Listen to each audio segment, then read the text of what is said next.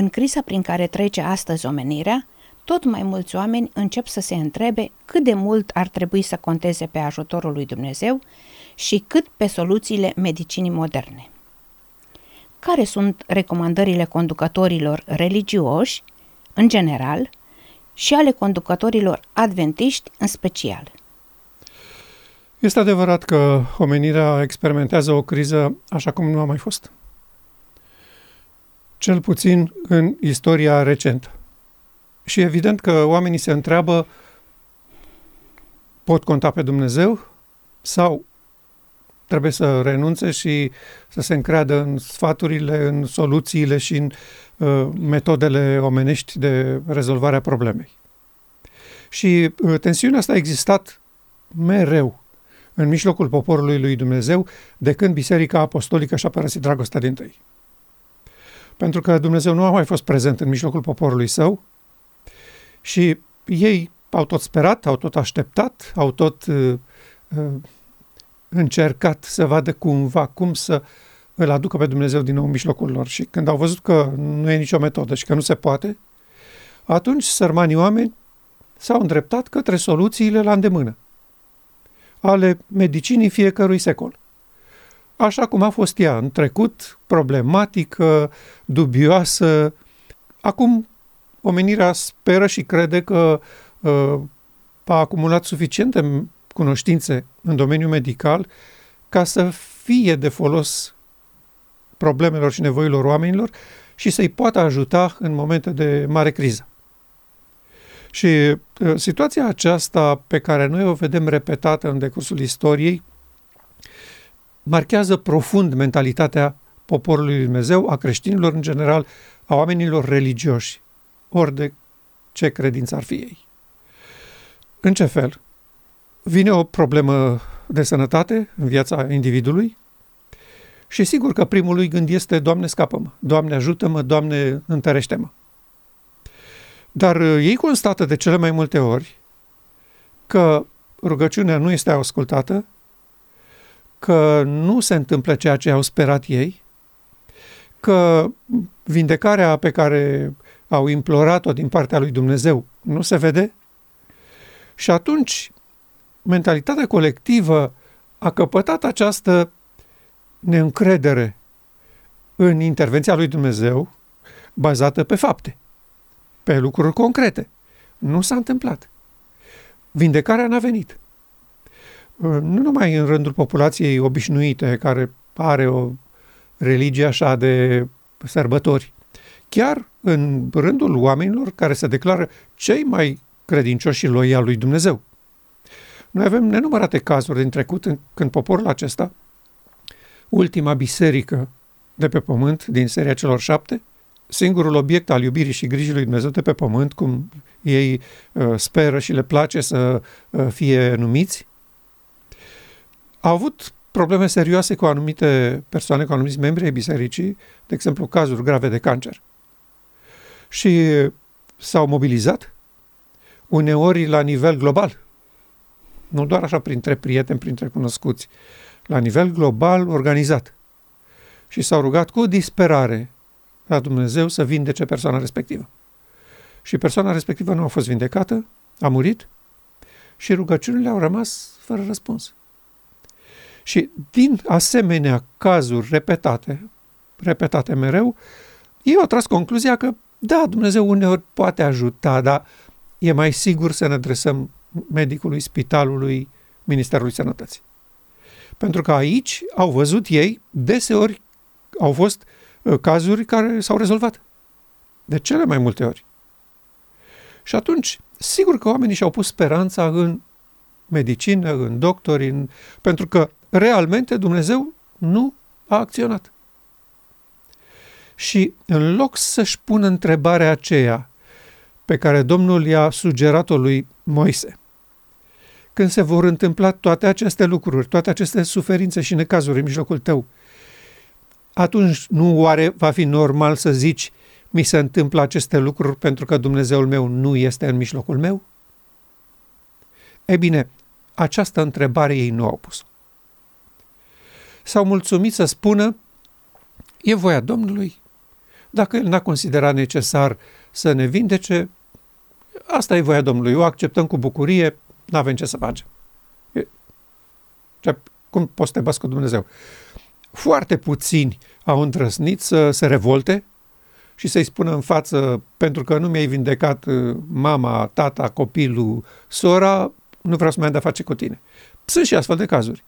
Dar, în general, oamenii spun, dacă n-a fost voia Domnului, nu-și pun întrebarea, nu cumva Dumnezeu nu poate să acționeze în mijlocul nostru din cauza necredinței noastre, apostaziei noastre, rebeliunii noastre mascate împotriva lui pe care nu o recunoaștem așa cum n-a recunoscut-o niciodată poporul din trecut.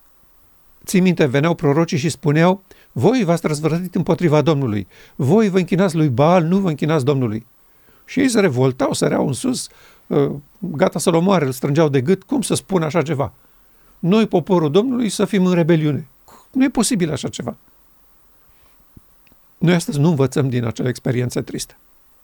Noi nu reușim să înțelegem că biserica a intrat foarte curând după faza ei de mișcare, a intrat foarte curând în starea laudiceană, nici rece, nici în clocot, încropit, considerând că ai aur, haină, doctorie și n-ai nimic. Nu știi că ești ticălos, nenorocit, sărac, corp și gol. Și această stare nu este recunoscută în poporul nostru. Sigur, cu mici excepții. Sunt câțiva oameni care văd realitatea și o acceptă, dar în general poporul nostru nu reușește să înțeleagă această stare de rebeliune. Noi am fost avertizați prin vocea inspirată din mijlocul nostru, pe umirii căreia ne-am și format ca popor. Când ea a spus, Baal va fi credința, religia unui dureros de mare număr dintre noi. Deci va fi o întoarcere inconștientă la credința care l-a făcut pe Israel să devină închinătorul lui Baal. Adică, ce înseamnă asta închinătorul lui Baal? Își puneau speranțele mai mult în ce pot face ei și ce poate face natura pentru ei decât ce poate face Dumnezeu. Și sunt cazuri nenumărate în Scriptură când lucrurile așa au stat, așa s-au întâmplat. Oamenii au apelat mai repede la soluțiile la îndemână, care uh, păreau că dau rezultate pe termen scurt. Adică oamenii chiar erau vindecați sau chiar înțelegeau ce se întâmplă cu ei. Uh, este mai aproape de, de uh, mâna noastră soluția respectivă. Și acum noi observăm în criza în care omenirea a intrat, care este o chestiune de sănătate la suprafață. Deci așa este prezentată și așa este percepută de oameni. Pentru că oamenii se îmbolnăvesc, merg în spital, cei mai mulți mor și se întreabă cum operează Dumnezeu, unde, unde e locul lui Dumnezeu în această tragedie care ne-a lovit. Și conducătorii religioși, de cele mai multe ori și în majoritatea cazurilor, în toate bisericile creștine, cu mici excepții, îndeamnă pe credincioși să apeleze la soluția mai la îndemână a ajutorului medical. Spitalul, specialiști în domeniu, aici este vocea lor. Chiar dacă unii dintre ei recunosc că nu prea a fost de niciun folos uh, medicină și chiar acum, după... Deci noi suntem la aproape 2 ani de când a început această așa numită pandemie. Și dacă în prima fază medicina spunea chiar, nu știm ce să facem, nu avem nimic de făcut. În cele mai multe țări, nu știu exact aici cum a fost uh, situația la noi, dar uh, știu că în cele mai multe țări din Occident, în prima fază, atunci, imediat cum au apărut cazurile, bolnavii erau sfătuiți să meargă acasă, nu aveau rost să fie internați, că nu aveau o soluție pentru problema asta, și să se întoarcă în spital doar când nivelul de oxigen din sânge scade masiv și omul e gata să moară practic. Și atunci, bun, îți acordăm un ajutor, îți dăm oxigen, te internăm la urgențe, te punem pe aparate și dacă ai noroc să scapi, scap, dacă nu, dar altceva noi nu avem ce să facem. Aceasta era recomandarea medicilor în acea perioadă.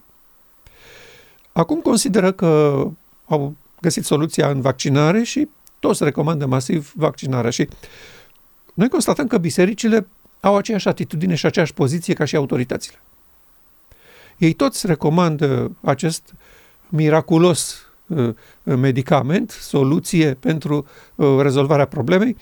Cei mai mulți recunosc că asta nu te împiedică să te îmbolnăvești și nici chiar să mori, dar scad șansele să fii internat. Asta este ideea principală și toate bisericile merg pe această soluție, oferită la nivel mondial. Adică uh, nu sunt uh, fiecare țară cu problema și cu soluția ei. Nu, toți primesc același ordin de sus și recomandă același soluție de vindecare. Și uh, noi constatăm că și Biserica Laodicea, tot datorită acestei mentalități obținută din realitatea practică, că Dumnezeu nu intervine. Pentru că dacă în poporul acesta Dumnezeu intervenea masiv și nu se îmbolnăvea nimeni și nu murea nimeni, atunci ei puteau să spună, oameni buni, noi avem soluția. Puneți-vă încrederea în Dumnezeu.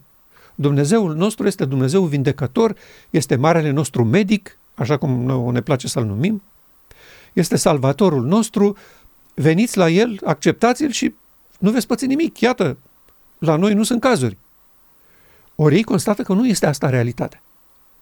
Ei nu au ceva concret pe care să se așeze ca să poată recomanda oamenilor. Și atunci, din precauție, din interes ca lumea să-i aprecieze, să-i considere oameni sănătoși la cap și normali și uh, așa cum trebuie, cetățeni de calitate, precomandă și ei ceea ce recomandă și autoritățile statului. Vă rugăm să acceptați soluțiile medicinii moderne. Noi avem încredere în știință. Noi ne punem speranțele în maniera în care oamenii și savanții uh, din domeniu au găsit soluția la problema care ne lovește pe toți. Aceasta este atitudinea și poziția conducătorilor Bisericii Adventiste. Uh, anul trecut uh, au ieșit cu o declarație publică în care e adevărat că nu îi împingeau pe oameni să se vaccineze, dar lucrul ăsta nu îl fac nici autoritățile statului, uh, chiar dacă indirect. Nu o fac nici celelalte biserici, toate recomandă. Sigur, nu spune nimeni, membrii bisericii noastre sunt obligați să se vaccineze. Nu or să spună în veci așa ceva, niciodată. Dar recomandările lor sunt acestea. Vă rugăm să fiți responsabili și să acceptați vaccinarea, să acceptați soluțiile oferite de medicină și de oamenii de știință. Marile noastre spitale sau centre medicale, că unele nu sunt doar spitale, de exemplu la Lomalinda este un foarte mare centru universitar și un spital renumit.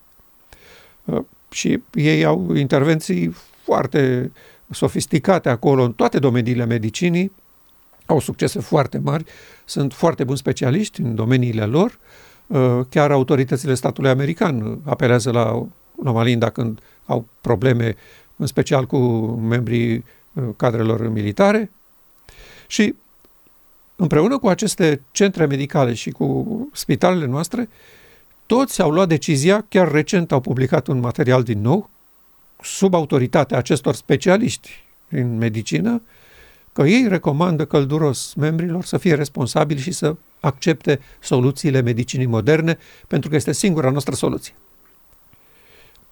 N-am văzut în decretul lor, în declarația lor publică, prin care și-au exprimat poziția, N-am văzut măcar într-un loc să spună noi suntem poporul ales al lui Dumnezeu.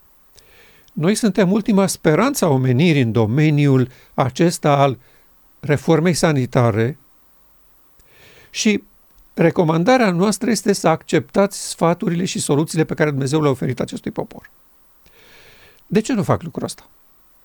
Pentru că ei, așa cum am spus, au constatat din practică că membrii bisericii noastre care respectă reforma sanitară nu sunt scutiți de suferințe și de probleme.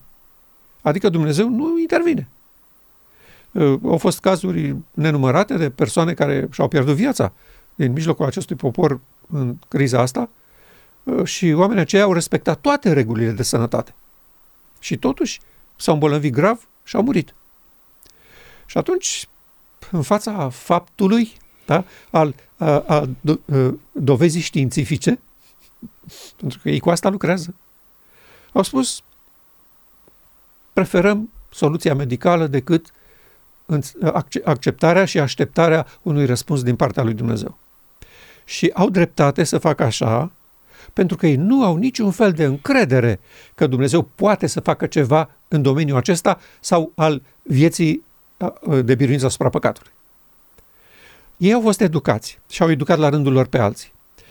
În domeniul spiritual, că biruința asupra păcatului sau viața de sfințire este un proces de o viață întreagă, în care tu, păcătosul, faci pasul de la o treaptă la alta până când biruiești orice păcat.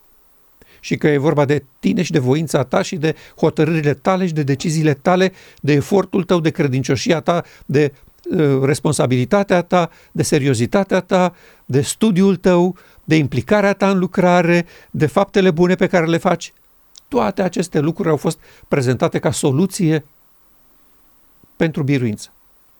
Și dacă asta a fost mentalitatea în seminarele și, și școlile de teologie adventiste, ce să ne mai așteptăm la încredere în puterea lui Dumnezeu de a vindeca bolile? Când concret n-au văzut această putere vindecătoare la lucru? Și asta e o realitate. Deci nu este o închipuire a cuiva. Aceasta este o realitate. În poporul acesta nu se întâmplă ce se întâmpla în Israel atunci când Domnul Hristos era printre ei să te duci la el să-i spui că ai credință, că el te vindecă și imediat să fii vindecat. Uh, să te atingi de haina lui și imediat să fii vindecat. Să treacă umbra ucenicilor peste tine și imediat să fii vindecat. Așa ceva nu se mai întâmplă. Și atunci, în situația aceasta, ei aleg opțiunea științifică. Mergem la spital, ne credem în doctori, ei au soluțiile, Uh, cred că ai văzut și tu recent efortul uh, unor uh, pastori și medici adventiști români de a convinge comunitățile că avem o problemă serioasă, că își pun viața în pericol și că singura soluție este vaccinarea. Da. Ai văzut, da? Da. Bun. Asta este atitudinea, în general, a conducătorilor creștini și a conducătorilor adventiști. Constată și ei că Dumnezeul nostru nu este în mijlocul nostru, și totuși continuă să spere că ei sunt poporul lui Dumnezeu, că fac ce trebuie, că uh, e bine ce se întâmplă, că mergem înainte sub acela steag, nu s-a întâmplat nimic în mijlocul nostru. Nu, s-au întâmplat lucruri grave, Dumnezeul meu nu este în mijlocul meu, așa cum spunea Moise, și de aceea nu avem încredere în puterea lui pentru că nu o vedem la lucru și suntem obligați să apelăm la soluțiile la îndemână. Fiecare cum reușește și cum poate. Pentru că uh, trebuie recunoscut lucrul acesta, și ei îl recunosc, de fapt, și autoritățile statului îl recunosc. Nu toți care își pun încrederea în soluția științifică sunt și vindecați. Zeci de mii de oameni au murit încrezându-se în metoda științifică. Nu este o garanție că dacă ți-ai pus speranța în uh, medicina modernă, sigur vei fi scăpat. Nu. Uh, sunt destul de multe cazuri care n-au fost rezolvate și nu vor fi rezolvate. Și atunci întrebarea este dacă nu apelez la medicina modernă și sper să fac o formă ușoară, s-ar putea să nu fac. S-ar putea să fie o formă gravă și să mor. Dar și dacă apelez, fac o formă gravă și tot mor cu tot sprijinul acestor oameni bine intenționați, care vor să ajute, care vor să facă ceva pentru omenire, care își riscă viața sau fac eforturi extraordinare pentru a salva pe oameni. Nici ei nu obțin rezultate permanent și așa cum speră. Tot la întâmplare. Uh, am auzit din gura unor medici, dacă ai zile, poți să trăiești. Adică cum, domnul doctor, să am zile? Eu vin la tine să-mi dai zile, că tu ai soluția științifică în mână. Și tu îmi spui, e la întâmplare. Nu știm dacă uh, o să reușim cu tine sau nu. Și așa este, este adevărat. Nici ei nu știu. Pentru că indivizii sunt diferiți. Au probleme diferite, a, funcționează organismul lor diferit, funcție de cum s-au născut, cum s-au alimentat, cum au trăit, de o mulțime de factori. Și nici știința nu poate să spună veniți la noi la spital, internați-vă și vă garantăm că vă faceți bine. Nu, ei spun, facem tot ce se poate, dar nu știm dacă în cazul tău vom avea succes. Aceasta este realitatea timpului nostru. În acest context, cum poate fi explicat versetul din Cronici? În al 39-lea an al domniei sale, asa s-a îmbolnăvit de picioare, așa încât avea martureri. Chiar în timpul bolii lui, n-a căutat pe Domnul, ci a întrebat pe doctorii. Da, uh, tulburător versetul și situația. Da. Și situația. Împăratul Israel s-a îmbolnăvit. Și pă, ce fac? Da? Prima întrebare este mor? Unde mă duc? Unde alerg?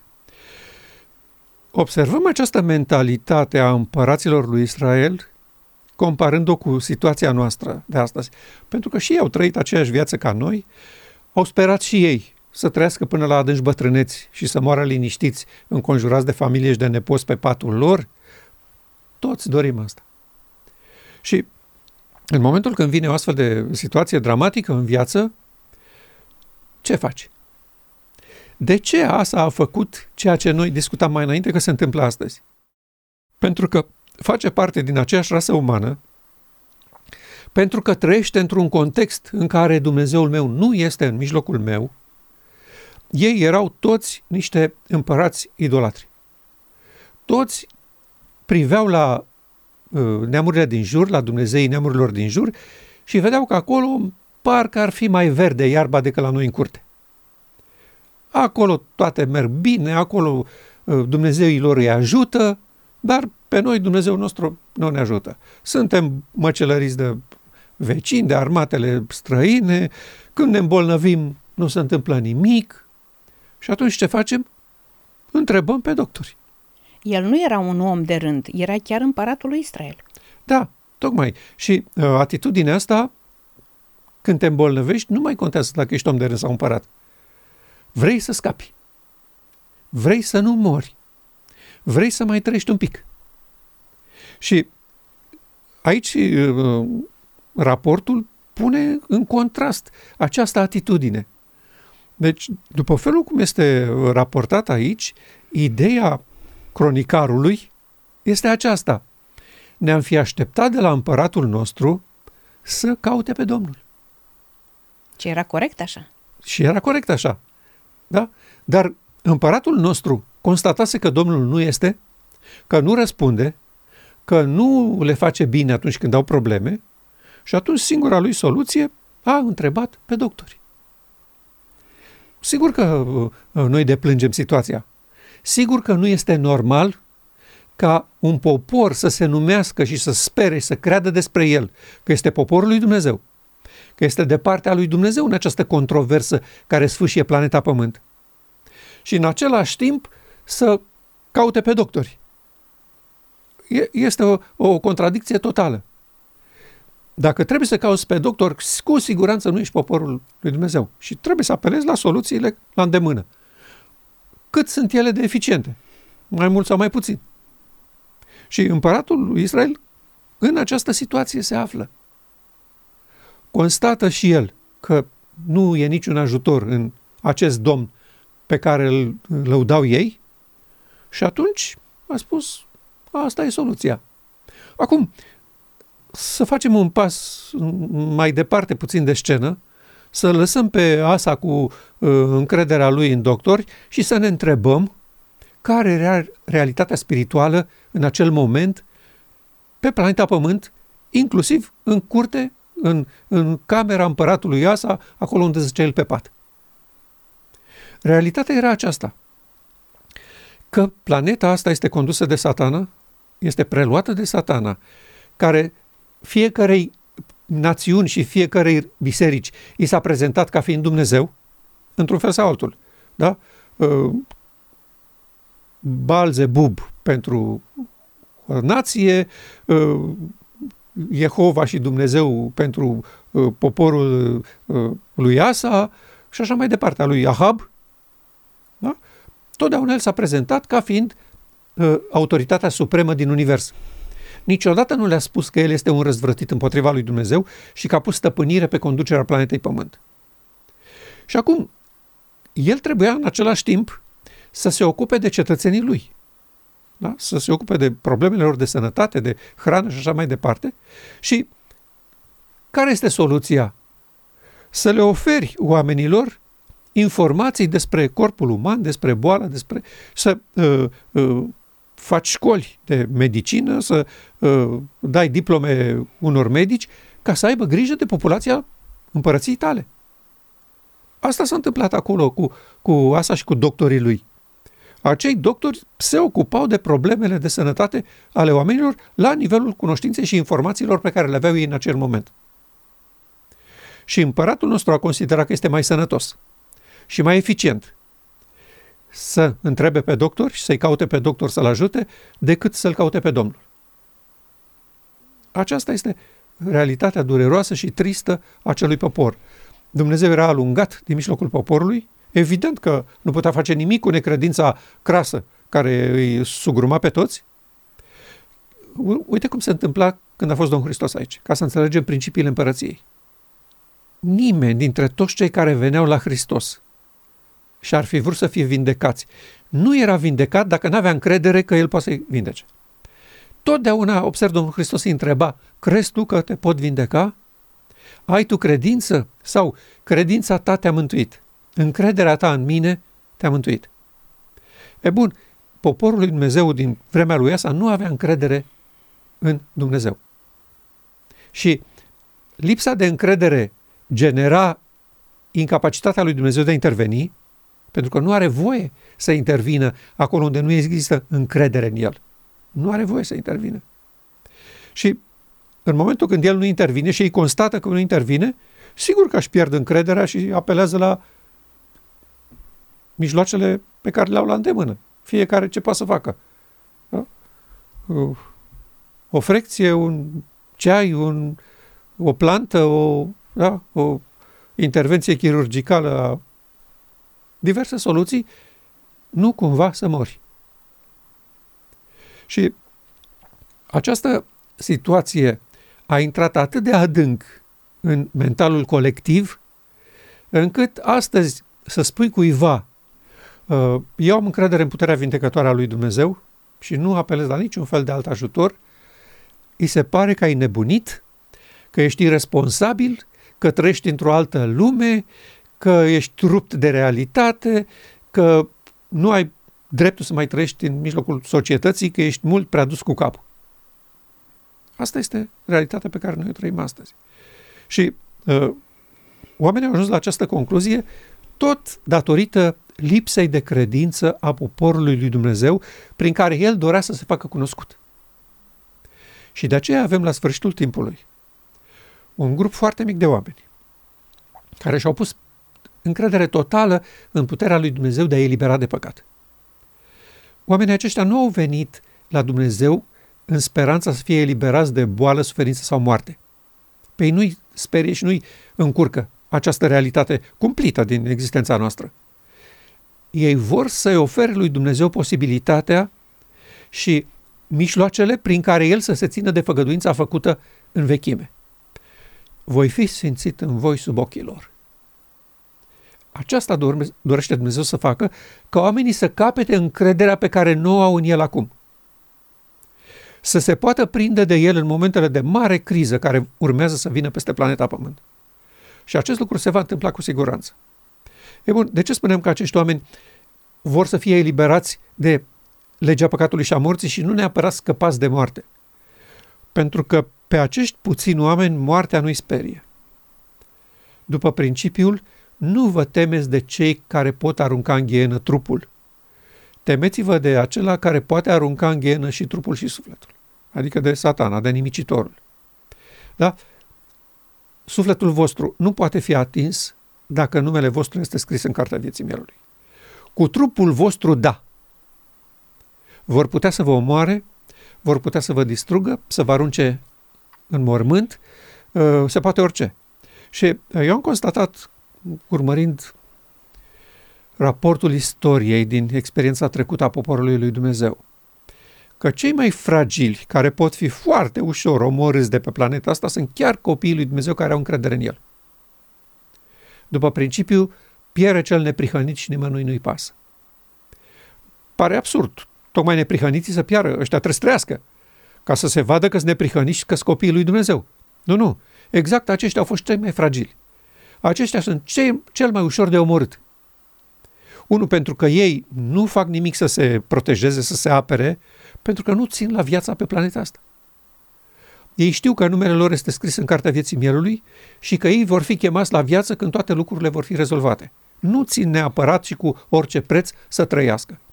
Și de aceea și pot fi loviți și de aceea și Dumnezeu permite și îngăduie ca ei să fie măcelăriți. Uite-te ce s-a întâmplat imediat în biserica din Smirna, de exemplu. Imediat după biserica Efes a apostolilor. Da? S-au ridicat autoritățile romane, i-au adunat pe toți cei care mărturiseau credință în acest nume, Iisus Hristos, și i-au aruncat la animale sălbatice, i-au ars pe rug, i-au răstignit. Nu a intervenit nimeni să-i scape. Iar ei nu s-au temut să-și lase sufletul în mâna lui Dumnezeu, în timp ce autoritățile planetei Pământ le distrugeau trupul. Nu s-au temut de această situație. De aceea spun că în momentul în care împăratul lui Israel, ca exemplu pentru popor, el caută pe doctori în loc să-și pună încrederea în Dumnezeu, avem o situație teribilă de neîncredere în capacitatea lui Dumnezeu de a interveni și de indispoziție de a fi el împăratul acelui popor. Asa al nostru, înainte să se îmbolnăvească, ar fi trebuit să spună eu nu pot să fiu conducătorul acestui popor pentru că eu sunt un om limitat și păcătos. Eu mă dau la o parte de pe acest tron și îl invit pe Bunul Dumnezeu și pe Duhul lui Cel Sfânt și pe îngerii lor să conducă această națiune. Eu nu am autoritatea să fiu împărat. Eu vreau ca Dumnezeu să își conducă direct acest popor pentru că are capacitatea și are bunăvoința să facă așa. Noi am greșit ca națiune atunci, la început, când bătrânii noștri au cerut lui Samuel un împărat. Noi nu aveam voie să facem așa ceva, pentru că Domnul era împăratul nostru și el ne conducea printr-un proroc. Iar acest proroc nu avea uh, autoritatea asupra noastră să ne spună el ce trebuie să facem. El nu făcea decât să ne comunice voia Domnului. Aceea era situația ideală în care noi trebuia să trăim. Noi n-am făcut așa, ne-am ales un împărat, am vrut să fim ca celelalte neamuri și acum trebuie să acționăm și să procedăm ca celelalte neamuri. Să apelăm la doctor și nu la Domnul. Aceasta este situația de atunci și până acum. Există un alt caz, asemănător, Ahazia, care a apelat la Dumnezeul Ecronului când a fost lovit de suferință. Nici el nu a considerat că Dumnezeu poate fi de ajutor în chestiuni de sănătate. Cum se explică această atitudine? Se explică și își are originile în aceeași necredință manifestată în tot acest popor. Acest împărat Ahazia văzuse uh, maniera în care Dumnezeu a dorit să aducă din nou pe Israel la înțelepciune, prin Ilie. Și nu a învățat nimic nici din experiența tatălui lui, nici a bunicului lui. N-au învățat nimic acești oameni din tragediile prin care ei și părinții lor au dus poporul în clară rebeliune împotriva lui Dumnezeu. Uh, în timpul lui uh, uh, Ahaz avem detaliat toată nebunia aceea cu prorocii lui Baal și cu Izabela și cu Ilie pe muntele Carmel, foarte detaliat maniera în care poporul trăia în rebeliune și nu credea și nu dorea să asculte, iar conducătorii, teologii, profeții respectivi, nici prin cap nu le trecea că ei nu sunt proroci autentici și că au o problemă de închinare. Pentru că altfel nici măcar n-ar mai fi venit pe muntele Carmel, că știau ce așteaptă. Ei erau toți convinși că slujesc adevăratei surse de înțelepciune, adevăratul Dumnezeu. Toți aveau această convingere. Ahab avea această convingere. Izabela avea această convingere. Ei toți sunt de partea bună a baricadei. Ce constatau ei era acest lucru, că în poporul lor uh, există un mare număr de oameni foarte demodați și rămași în urmă, încuiați la cap, spălați la creier, au moștenit din vechime tot felul de prostii legate de viață și de credință și că aceștia sunt o frână în fața înaintării rapide a poporului către emancipare.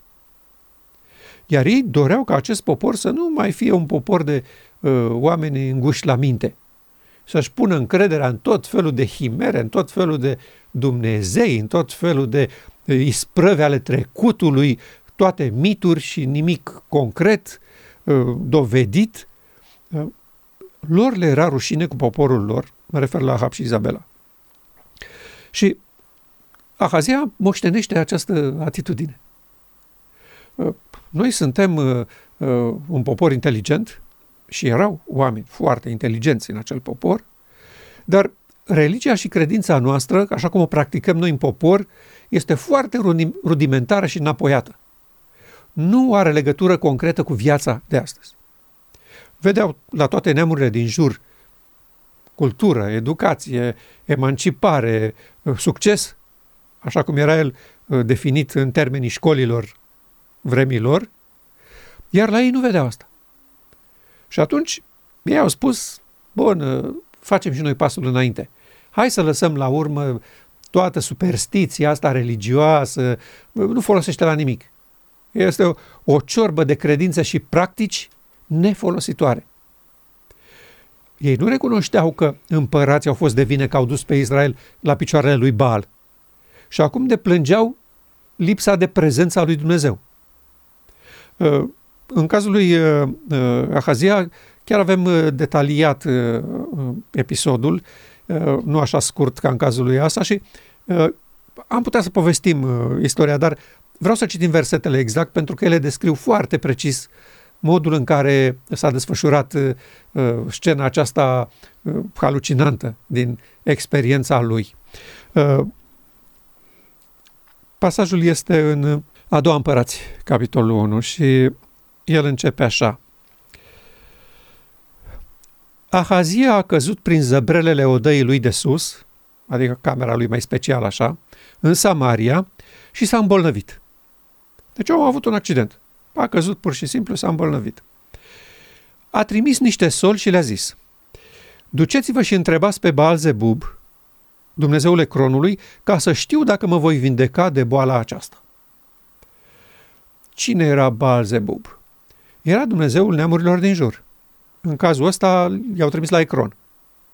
Pentru că la Ecron exista o școală medicală sub autoritatea și tutela zeului lor, Balzebub, și cine era Balzebub? Da? Toată lumea știe astăzi ce era cu Balzebub și cine era în spatele lui. Bun. Ei atunci erau convinși că este autoritatea supremă, zeul suprem al acestei lumi. Și că acesta le dă ajutor în chestiuni de sănătate. Și n-am nicio îndoială că așa stăteau lucrurile. Adică Ahazia nu a visat. Uh, a sperat el că poate să pricepe mai bine uh, Dumnezeul Ecronului decât Dumnezeul nostru. Nu, el chiar avea informații că acolo există oameni foarte Uh, pregătiți în domeniul ăsta și care pot să-l ajute. Poate să, să obțină ceva folositor, ceea ce clar de la Dumnezeu nu se putea. Și uh, face lucrul acesta. Dar îngerul Domnului a zis lui Ilie, Tishbitul, adică Ilie, omul nostru de pe Carmel, prietenul nostru bun. Interesant de remarcat.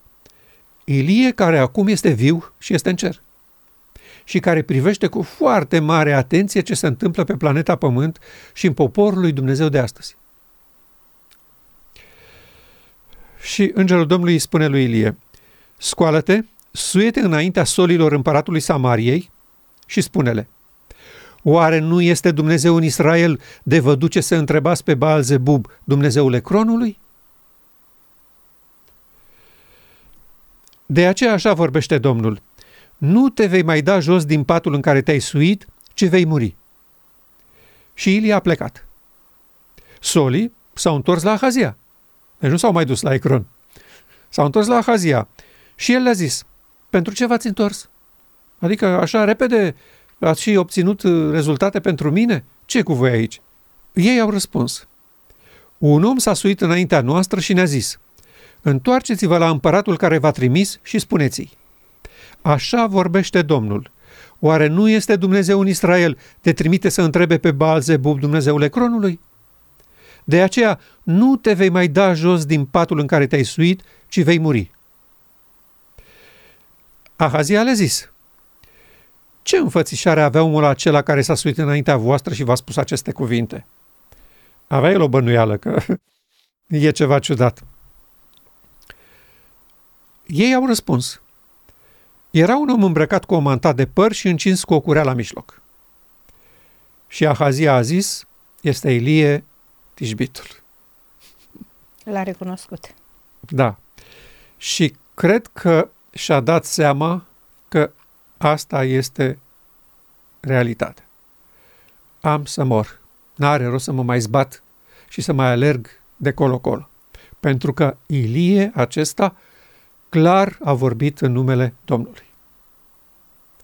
Formidabilă istorie, pe care noi astăzi nu o tratăm cu seriozitate. Nu considerăm că aici e ceva de învățat pentru o generație în viață, pentru poporul lui Dumnezeu și pentru conducătorul poporului lui Dumnezeu de astăzi. Eu cred că această uh, uh porțiune din uh, a doua împărați a trebuit tratată cu foarte mare seriozitate la sediul conferinței generale. Pentru că președintele nostru, frate Ted Wilson, are foarte mare nevoie în aceste momente critice să înțeleagă această realitate. Din experiența lui Ilie.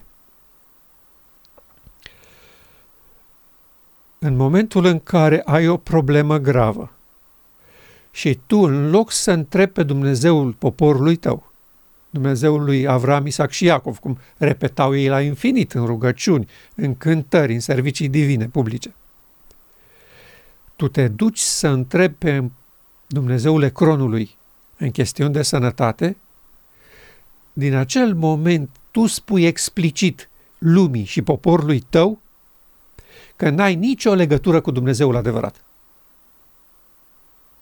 Asta s-a întâmplat în istoria aceasta absolut amețitoare a lui Ahazia.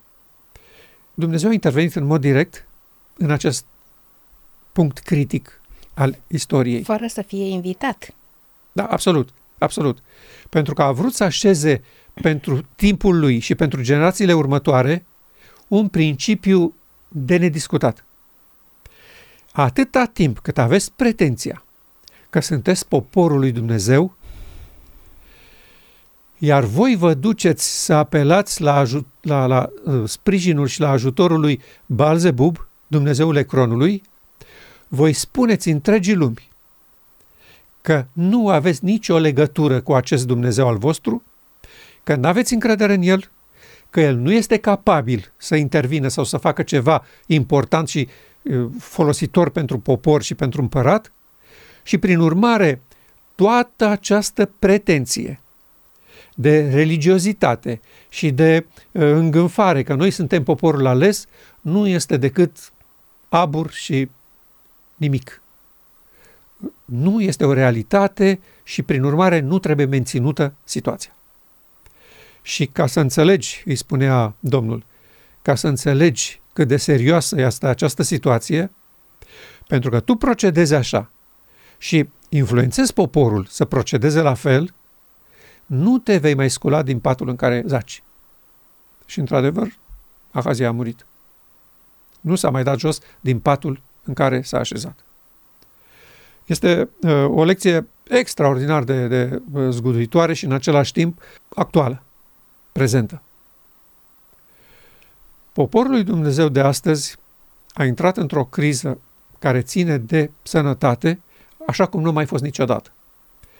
Și acum este momentul și, și cheia ca liderii lui, teologii lui, profesorii lui, pastorii lui, să se ridice în picioare, să ia o poziție curajoasă de partea lui Dumnezeu, să recunoască apostazia lor și starea laudiciană pe care ei au menținut-o, ca Dumnezeu să poată interveni în mijlocul poporului său. Din păcate, nu observăm nicio intenție în această direcție. Ei consideră că Domnul este în mijlocul nostru, că totul este bine, dar asta este, ne îmbolnăvim, murim, așa e viața, ă, medicina are soluția. Și ei, ca și Ahazia, merg și întreabă pe Dumnezeul Ecronului ce avem de făcut în această criză, ce avem de făcut în criza aceasta de, de spiritualitate. Toți teologii mari ai bisericii au fost pregătiți și și-au obținut diplomele cu care au dreptul să profeseze la marile școli de teologie ale lumii. Și normal că au venit de acolo cu lecțiile învățate. Nimeni nu le dădea o diplomă dacă nu se asigurau că au învățat corect lecțiile și că vor preda la rândul lor corect. Și chiar dacă se constată că unii dintre ei se răzvrătesc și nu mai predau ceea ce au învățat, imediat sunt scoși din joc. Nu mai sunt lăsați să profeseze. Noi suntem în această stare a lui Ahazia și a lui Asa. Când poporul intră într-o situație critică, dramatică, conducătorii lui dau primii exemplu că soluția este la Dumnezeul Ecronului. În toate problemele cu care se confruntă acest popor. Totdeauna soluția a fost căutată la Dumnezeul Ecronului. Niciodată la Dumnezeul lui Israel. De ce? Pentru că vin din experiența trecută cu această mentalitate că Dumnezeu nu răspunde și trag concluzia că, prin urmare, nu vrea să se amestece și ne-a lăsat pe noi să ne descurcăm. Și atunci, fraților, ce facem? Acceptăm ceea ce este curent și practic la ora asta pe planeta noastră. Și ei consideră că aceasta este o situație și o stare corectă. Dacă astăzi ar veni în mijlocul nostru Ilie, ce ar face? Ce ar spune lui Ahazia al nostru de la conferința generală? Iar spune, a, excelentă poziția pe care ați luat-o. Asta e corect, ați făcut bine, declarațiile sunt ok, noi în cer ne bucurăm foarte mult de, de atitudinea voastră. Ilie nu s-a schimbat. Ilie a știut și când era aici. Și acum știe mai bine decât când era aici ce este cu Dumnezeul Ecronului, ce este cu medicina și farmacia planetei Pământ, știe foarte bine cum funcționează lucrurile în această împărăție și constată și el că împăratul poporului lui Dumnezeu își pune încrederea mai mult în soluțiile Dumnezeului Ecronului decât în capacitatea, dorința și puterea lui Dumnezeu de a interveni și de a salva poporul în momente grave. Este legitim să ne raportăm la acest episod din viața lui Ilia astăzi, când îngerul bisericii la Odiceea pare că repetă eroarea lui Ahazia? Eu zic că este obligatoriu să ne raportăm la acest episod, mai ales că noi avem de-a face astăzi cu al treilea Ilie. Deci Domnul a uh, avertizat prin Maleahi că el va trimite din nou pe Ilie atunci când va veni ziua aceea mare și înfricoșată a Dumnezeului nostru. La ce se referă el când spune acea zi mare și înfricoșată? La marea zi a ispășirii. La momentul curățirii păcatelor din poporul lui Dumnezeu din viață. Asta este acea mare zi a lui Dumnezeu. Și înainte să vină acea mare zi, el a promis că îl va trimite din nou pe Ilie. În această situație este corect să ne raportăm la acest episod, ca și la episodul de pe Muntele Carmel.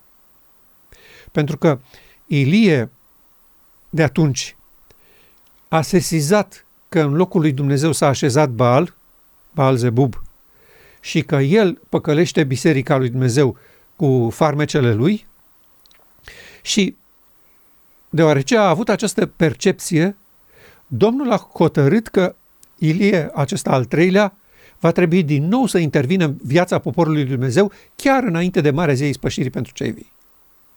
Și, sigur, asta e o metaforă, nu vine Ilie din cer. Vine cineva în duhul și puterea lui Ilie. Vine cineva cu aceeași percepție despre realitate. Oameni buni, dacă în mijlocul poporului vostru Dumnezeu nu poate opera, este pentru că voi vă închinați altcuiva și nu lui. Pentru că voi l-ați schimbat fără să vă dați seama cu altcineva. Și nu asta a făcut viziunea originară care a transformat un grup mic de mileriți dezamăgiți în Marea Mișcare Adventă? am văzut cum Hristos, împreună cu Tatăl, au părăsit tronul din Sfânta și au intrat dincolo de perdea în Sfânta Sfintelor. Adică Hristos a început marea lui operațiune de ștergerea păcatelor pentru cei morți. Am văzut cum satana a venit și a ocupat locul părăsit de Hristos, a preluat lucrarea lui, adică îndreptățirea prin credință și iertarea, și toți închinătorii care se aflau acolo în fața tronului n-au observat mișcarea.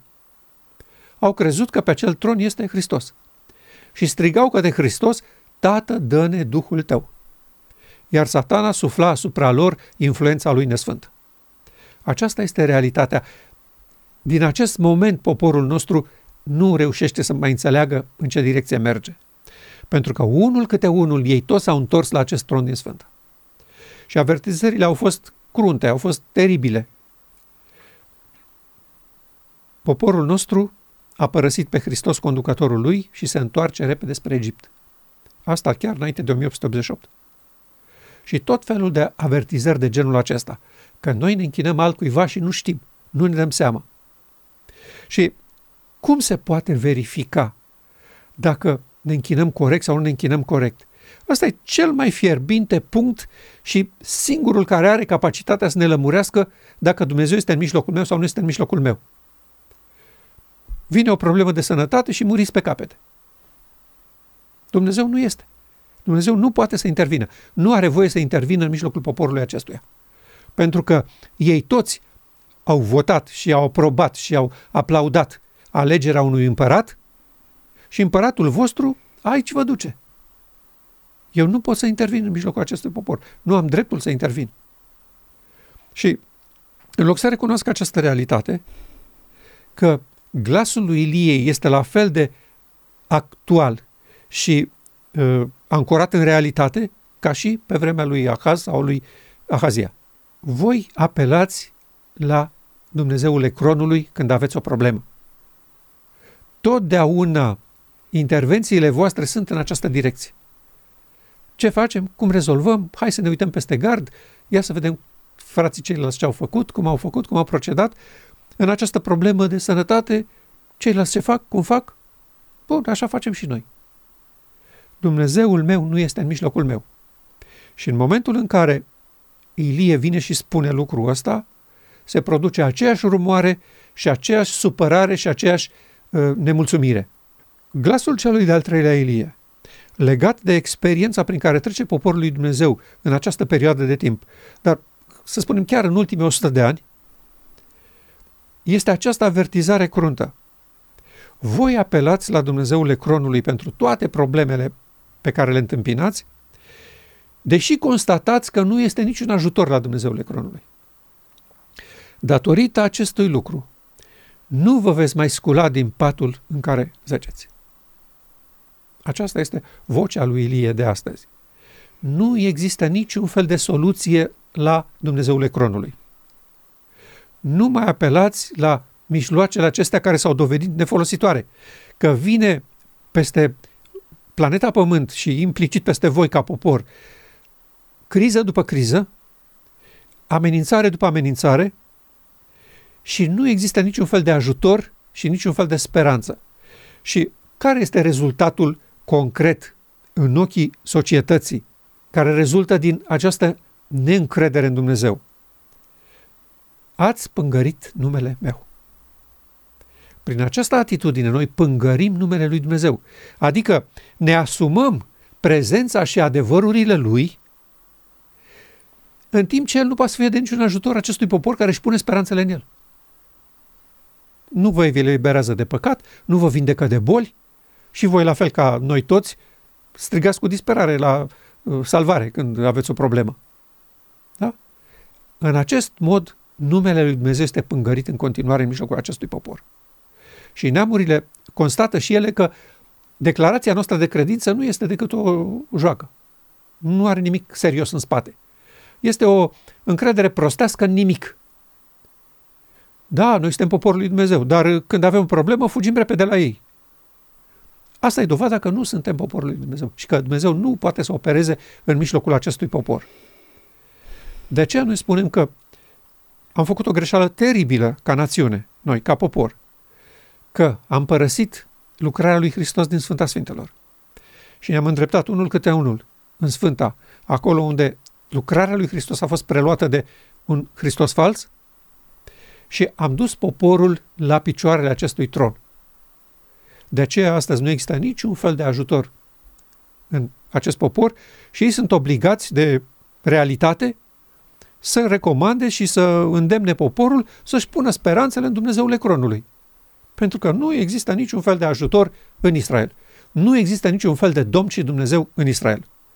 Și acesta este cel mai grav act de pângărire a numelui lui Dumnezeu și de incapacitate de a-i permite să opereze în mijlocul poporului său. Acest popor trebuia să fie un exemplu de așezat în față, de pus pe masă, așa cum a fost omul Iisus Hristos. Iată ce se întâmplă cu un popor care își pune credința și speranțele în Dumnezeu și în cuvântul său. Și, uh, din păcate, lucrurile se vor desfășura tragic. Un grup foarte mic de oameni din acest popor se vor trezi, vor înțelege că ei au apelat la Dumnezeul Ecronului și că l-au sfidat și bagiocorit pe Dumnezeu ținându-l departe și nepermițându-i să intervină în problemele grave ale acestui popor și apoi implicit ale planetei Pământ, pentru că poporul acesta îl împiedică pe Dumnezeu să opereze pe planeta Pământ. În momentul în care un popor se trezește, Dumnezeu oferă o, o mână întinsă de speranță și de vindecare întregii lumi. Dumnezeu nu este un Dumnezeu uh, uh, egoist și limitat la doar aceia care îi se închină lui. Dumnezeu vrea să ofere pace și vindecare tuturor de pe planeta Pământ. El spune, am o soluție excepțională pentru voi. Vă trimit mesagerul legământului cel veșnic. Vreau să vă vindec pe toți. Dumnezeu nu este Dumnezeul unui grup mic de oameni. Este Dumnezeul întregului norod de pe planeta Pământ. El este Tatăl tuturor, începând cu cei mai mari vrăjmași ai Lui. El dorește să întindă o mână tuturor. A ales soluția aceasta, să facă o demonstrație pentru că ei nu cred. Ei s-au uitat la poporul care se pretinde că este al lui Dumnezeu și n-au văzut nimic. Au văzut doar pretenții goale și sfărăietoare. N-au văzut nimic concret, valoros și important în mijlocul acestui popor. Și atunci îi spun, ce folosește? Nu ne trebuie, dacă astea sunt rezultatele la ei. Nu ne trebuie nici nu așa ceva. Dumnezeu vrea să așeze pe masa publică un grup de oameni prin care el a fost onorat, au fost făcuți părtași de natură divină, au fost vindecați după vaccinul cerului și acum Dumnezeu îi așează ca modele.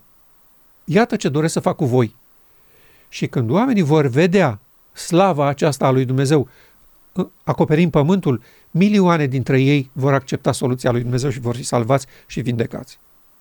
De aceea eu spun că da, este legitim să ne raportăm la viața lui, lui Ilie și la acest caz, pentru că dacă nu înțelegem că noi trebuie să-L căutăm pe Domnul și nu pe Dumnezeul Ecronului, nu ne vom mai scula niciodată din acest pat nenorocit în care zacem.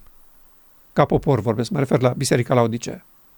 Și Dumnezeu va fi obligat să ia sfeșnicul de la locul lui. Acestea sunt pericolele care pândesc acest popor încăpățânat și tare la cerbice și cu, cu ceafa înțepenită, care o ține una și bună că ei sunt copiii și poporului Dumnezeu, când în mijlocul lor Dumnezeu nu este prezent. El nu poate să opereze spre rușinea și spre dezastrul întregii familii umane. Noi suntem de vină pentru ce se întâmplă astăzi pe planeta Pământ. Pentru că dacă noi acceptam soluția lui Dumnezeu oglindită în Marea Zei Spășirii din serviciul sanctuarului, cu o generație în viață, imediat istoria se încheia și poate mult mai mulți ar fi fost salvați decât după ce au fost aruncați într-o astfel de tragedie în care este aruncată astăzi planeta Pământ. Îi mulțumim Domnului pentru aceste rapoarte ale istoriei care au fost scrise pentru învățătura noastră peste cei care au venit sfârșiturile veacurilor. Noi chiar suntem generația pentru care au fost raportate aceste situații excepționale din viața poporului lui Dumnezeu, atât de tragice și atât de dureroase, ca în sfârșit o generație în viață să înțeleagă și să învețe ceva.